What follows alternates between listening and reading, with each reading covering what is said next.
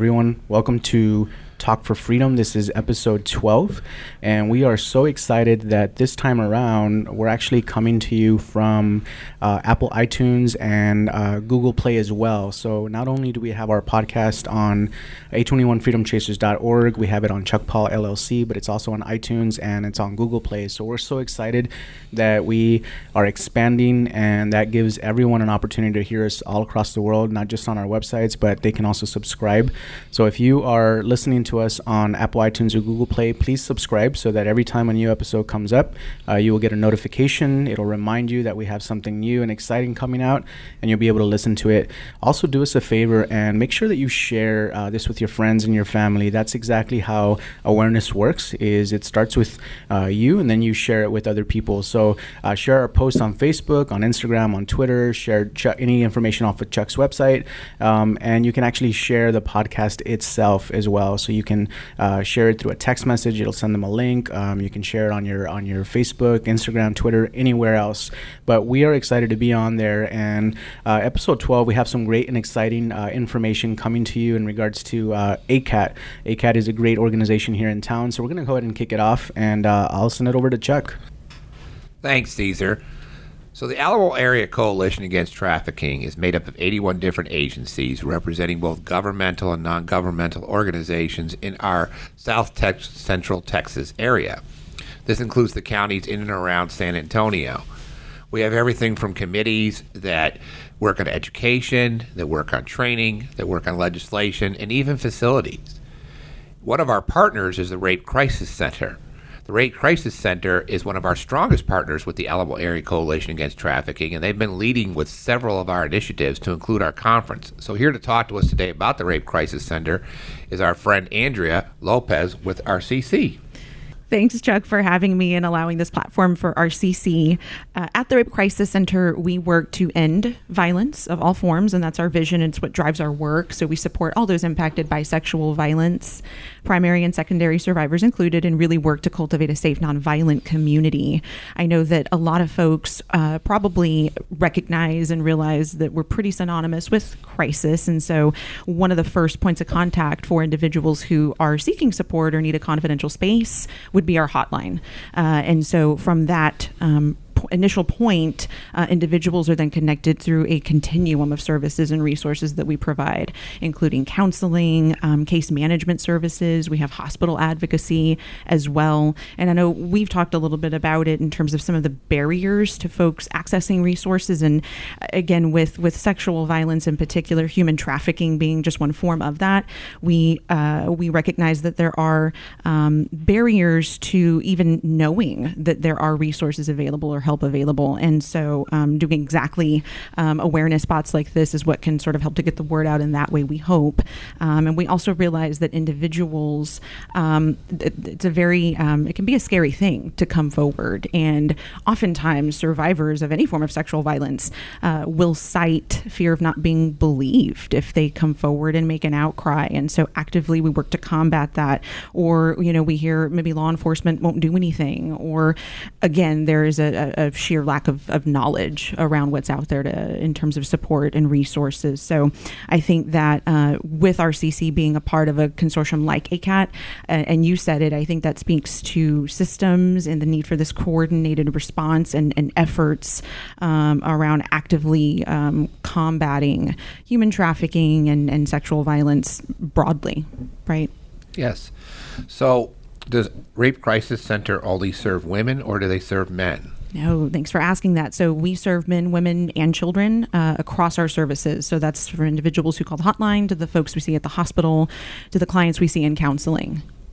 So if I was a man that was, say, sexually assaulted, would I be able to get the help I needed where I didn't feel uncomfortable about outcrying what had happened to me at Rape Crisis Center? Absolutely. So at RCC, we pride ourselves in being a safe space in that regard. Everything we do is trauma informed. And again, our entire work, whether it's on the crisis side or the prevention side, uh, we have that primary prevention lens to everything that we do. And that is no one should have to endure um, unsafe conditions, unhealthy conditions, and sexual violence um, being a part of that. Um, so, absolutely, uh, individuals of, of all identities, um, men, women, children, always welcome. So, would is uh, my information confidential if I got help there? Absolutely, as well. Yeah. So we have individuals who uh, would prefer to seek counseling services under um, a pseudonym, right? So anonymity, confidentiality, and those protections are in place around everything that we do. So, what number would someone like me or someone who needed help call for help? Our hotline is 24 7, so it's 210 349 7273. So, my understanding is is that Alamo Area Coalition Against Trafficking is coming up with a conference here very soon, and that RCC is helping put that on. Right. Um, could you tell us a little bit about RCC's role in helping put that conference on? Yeah, so the Rape Crisis Center uh, is really sort of spearheading the um, logistical pieces to what that would look like. Everything from arranging who the speakers will be, um, to day of events, to uh, organizing the actual um, registration and getting the word out in that way. So promoting the event, like exactly what we're doing here. Um, so we're super happy to be a part of um, ACAT and especially to be leading this effort in this way um, because we want as many folks to come out and be a part of this conference and this experience to get the information, to get the insight, and then hopefully, you know, join the movement to, to, to really end human trafficking and sexual violence. Yeah, thank you, Andrea. We appreciate all of the information, the knowledge uh, regarding the Rape Crisis Center. What's your website if someone wanted to go out and just kind of do some research and see what Rape Crisis Center is all about? Um, where can they find that online? Absolutely. Our website is rapecrisis.com. Great. That simple. Yeah. Awesome. So, do you, are you all also on social media? We are. So we have a brand new Instagram account. We have Facebook. We have Twitter. So we're we're online. We're live. So like, share. Uh, we have an event that's up for the ACAT Human Trafficking Conference through our Facebook page as well. So folks can check in there and get more info as well. Great, wonderful. And so, the Alamo Co- Area Coalition Against Trafficking, which is short or the long version of ACAT, um, is working together with the Rape Crisis Center to put this human trafficking conference together. So, although the Rape Crisis Center deals with a whole lot of different kinds of sexual violence, um, this one is geared towards human trafficking. And we'll have another episode with a special guest who will come and actually tell us a little bit more about, you know, what to expect from that conference. So, if any of you uh, were not aware that these conferences are happening, um, feel free to join us. Go on to um, the Rape Crisis Center website, which is rapecrisiscenter.com, and you can find some more information on that conference. You'll probably get some details on there as far as, you know, the lineup of speakers and the registration. If you are interested in registering, you can sign up at ACAT, which is A like Apple, A like Apple, C like Cat, A like Apple, T like Tango dot org forward slash what hyphen we hyphen do. And so you can register on there. Um, if you are interested in earning CEU hours, they are available. You'll be earning six of them if you attend the entire conference. And if this is something you've attended in the past and maybe um, didn't find it informative, we're learning every year as we put this conference together. And so I guarantee you that we're making it better and um, getting you know great feedback from people who have attended and they can um, help to make it even more interesting and provide some fresh information. And and because of that um, we want you to to know that the experience is is so much better. We have one of our um, a21 freedom chasers who is able to uh, team members who was able to attend the conference last year, and we're going to have him come on to kind of tell us a little bit about what he experienced on that particular day. Yeah, so I'm I'm Cesar. You you may already know me, but as uh, Cecilia said, I'm part of the Freedom Chasers, and actually the Freedom Chasers is also a part of the um, the coalition as well.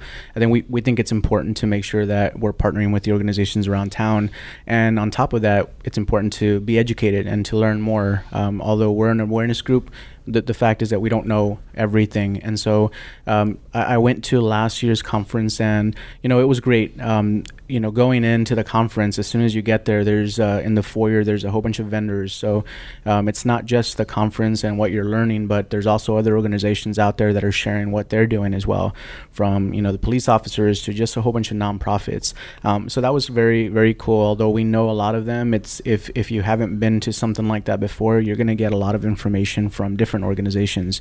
Um, and then while I was in the organization, I mean there was over 400 people in that in that uh, one room, and um, so a lot of you know different organizations trying to learn. A lot of people that maybe just learned about human trafficking and wanted to learn something new, um, and they had uh, speakers with a variety of different topics. Um, one of the main focuses I think that we talk most about when it comes to human trafficking is is the sex trafficking part, um, but there had someone there that was explaining what labor trafficking is. That's also human trafficking, and they they were talking about some of the stats, some of the stories, um, and it was great to get that information. There was a, a lawyer that was talking about um, the different uh, laws um, that are here in Texas and around the country that uh, are putting people behind bars, um, the Johns, the pimps, the people that are um, out there trafficking others. And so it was it was great to see that um, we've come a long way. I think sometimes just you don't know uh, what you don't know, and so you think, well, there aren't many laws uh, out there to protect, um, you know, the victims. But the reality is that we've, you know, the, the we've made a long um, progress when it comes to the laws, and so it was great to see that. Um, there was a doctor there as well that was talking about um, her experience in treating, um, you know, women or victims of human trafficking, and she's a, a, local doctor, so she was talking about the different areas here in San Antonio um, where they see the most uh, from, and so it was again great um, a lot of good information, um, and uh, you know th- that that was that was there were other speakers, but I did leave with more information. Um, I left knowing a little bit more, understanding um, a little bit more um, in depth. Um, there was also um, uh, a speaker as well that was uh, related to. Um, uh, his name is. I'm trying to Kenneth remember. Kenneth Morris. Yes, Kenneth Morris, um, and he's uh, related to. Um, he is a direct descendant of both Booker T. Washington and Frederick Douglass. There he you is go. actually Frederick Douglass's great great grandson. Yeah, so that that was awesome. I mean, he had a great. Um, he was explaining how they're taking this knowledge of human trafficking into the schools, and talking to you know different age groups and teaching them um, what human trafficking is, what to look for. So not just the teachers, but the students and what what they can do to kind of you know get get uh, aware about what's really going on. And so again, a lot of great information. And I know that if you um, are looking to become more aware, um, you know, know what's going on in our city in our country, uh, this is a great place to go. So if you haven't done it yet, sign up. Um, it's very inexpensive, and I guarantee you that you're going to leave there with a lot more information. Wonderful. Thank you, Cesar. So, um, if you are wanting to get a head start, go ahead and save the date on your calendar. It's September 3rd is the day of the conference. Uh, I'm sorry, that's the registration deadline. So you have a little bit of time to go on to the website and register. There is a registration fee. It's $50. Um, the actual date of the conference is September 10th, and it'll be from 9 a.m. to 4:45 p.m. in the Norris Conference Center here in San Antonio, Texas. And so, if you're listening outside of San Antonio and you're looking to make a trip down here, maybe bring some of your team members or family members to this conference, um, go on the Rape Crisis Center website, and you'll find some great information as to what the conference is all about. And maybe um, you can reach out to us, A21 Freedom Chasers, if you need some assistance with finding some local hotels that you can stay at and whatnot. And we can make sure that we get you connected. Um, if you have any questions, please stay tuned. We will have a special guest that will talk more in detail about this year's conference, what to expect, and what why it's so important that you really do attend that.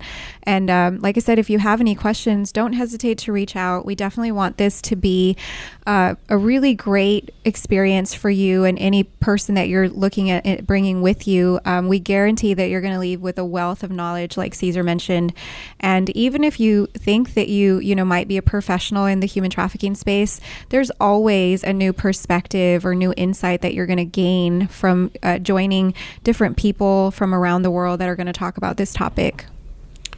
Thanks, Cece. And Andrea, thank you for coming out and talking to us about Rape Crisis Center. Thank you for having me. Can you give us one more time the phone number and the website? Absolutely. That's rapecrisis.com. And our hotline, our 24 hour hotline, is 210 349 7273. So, Andrea, you mentioned that number. Is that the hotline number? That is a direct hotline number, and folks can actually find that on our website. So, again, if you go to rapecrisis.com, uh, Red Box will pop up, and actually, we have an online chat feature too for folks who might not be as comfortable um, dialing over the phone. They can chat with a trained advocate online as well.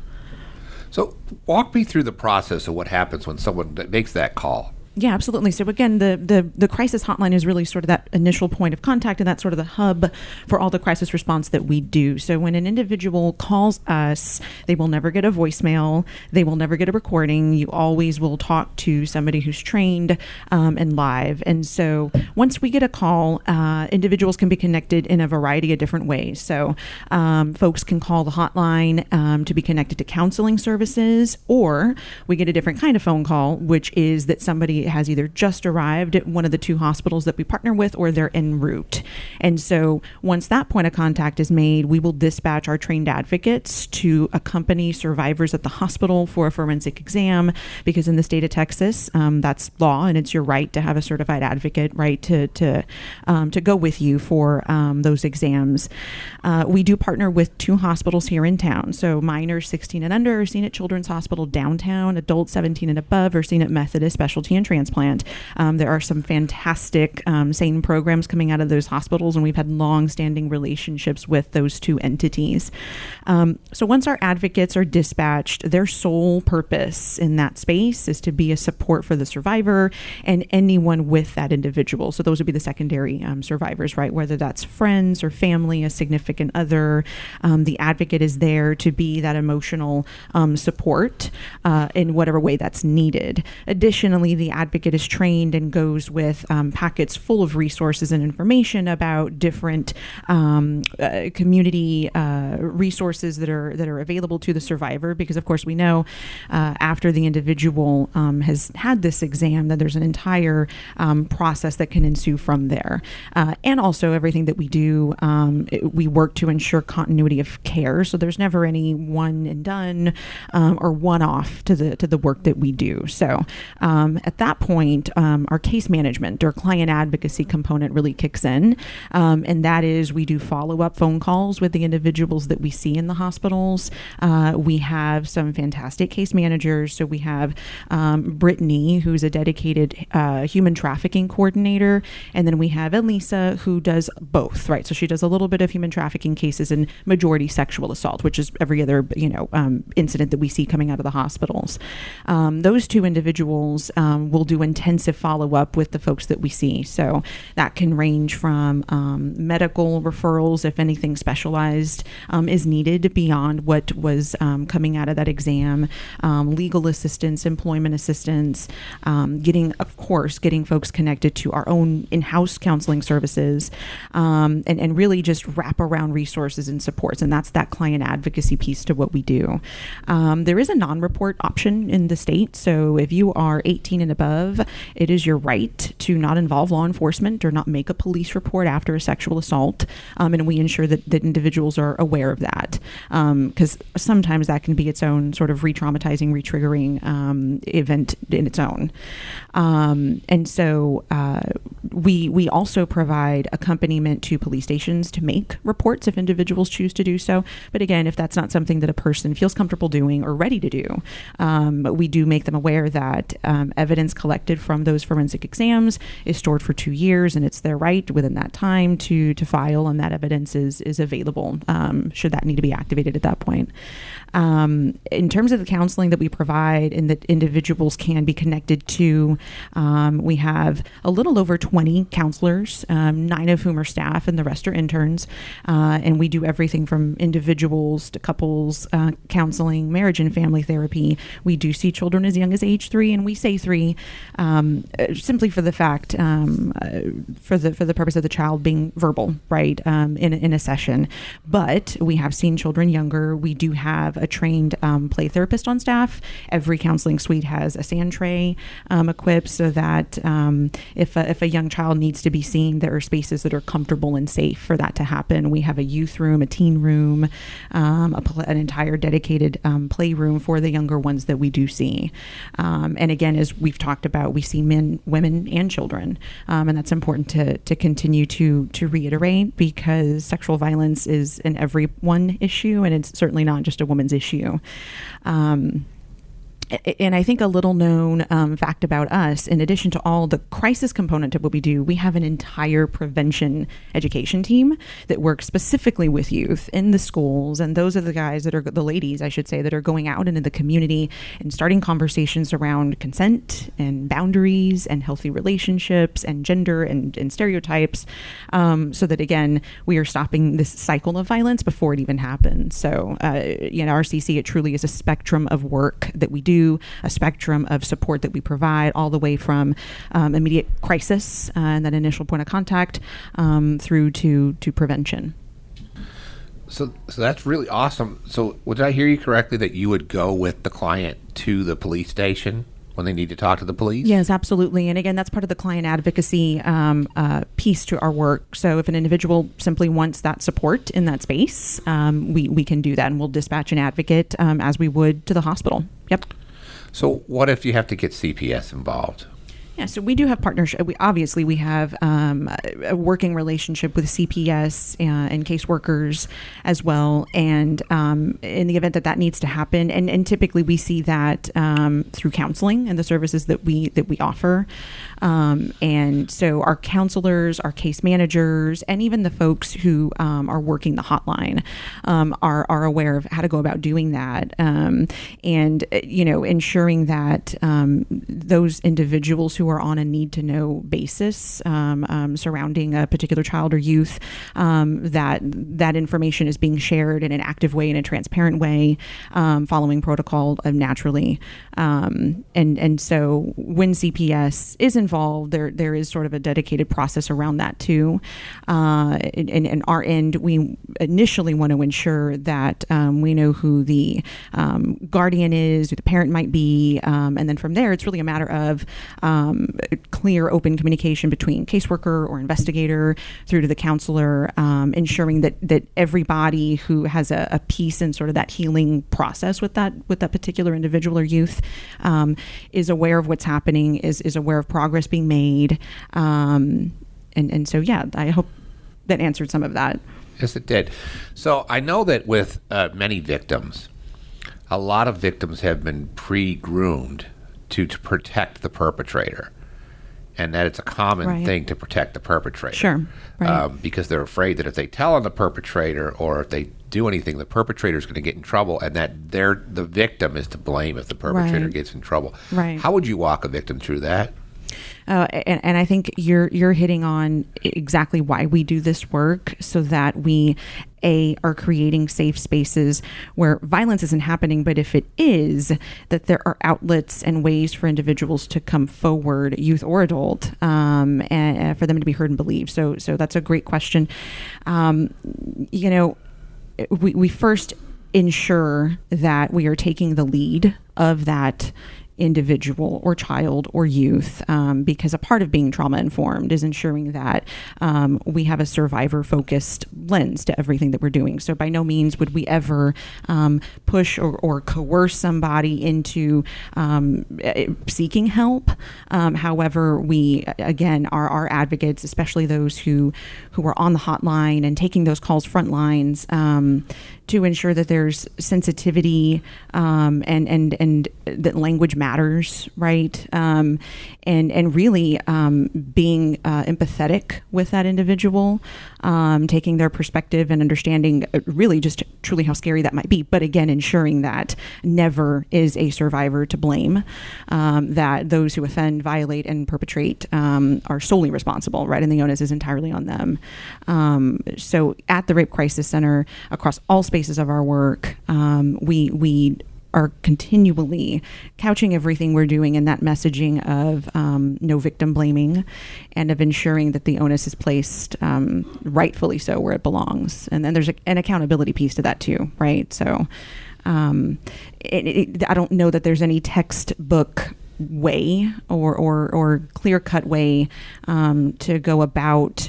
Uh, answering that question or unpacking that because truly it, it really is such a personal case by case kind of deal um, and, and, and it involves um, being sensitive to and taking the lead of um, each unique individual really but ensuring still um, that the person knows that the Rape Crisis Center uh, is is a safe space and they will be connected to resources. If it is not something that we can do in house, we absolutely um, will refer out so that folks are connected in the way they need to be.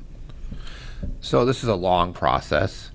So how long does Rape Crisis Center offer help to someone? Because it may take years. Yeah, that's a great question. There is no limit to any of the work that we do. All of our services are entirely free. They are all confidential. So an individual can come to counseling and not stop coming and return 10 years later and pick right back up where they where they left off. Um, someone can call the hotline every day on the hour uh, for as long as they need to or want to. Uh, and, and, and that has happened. We've seen that happen.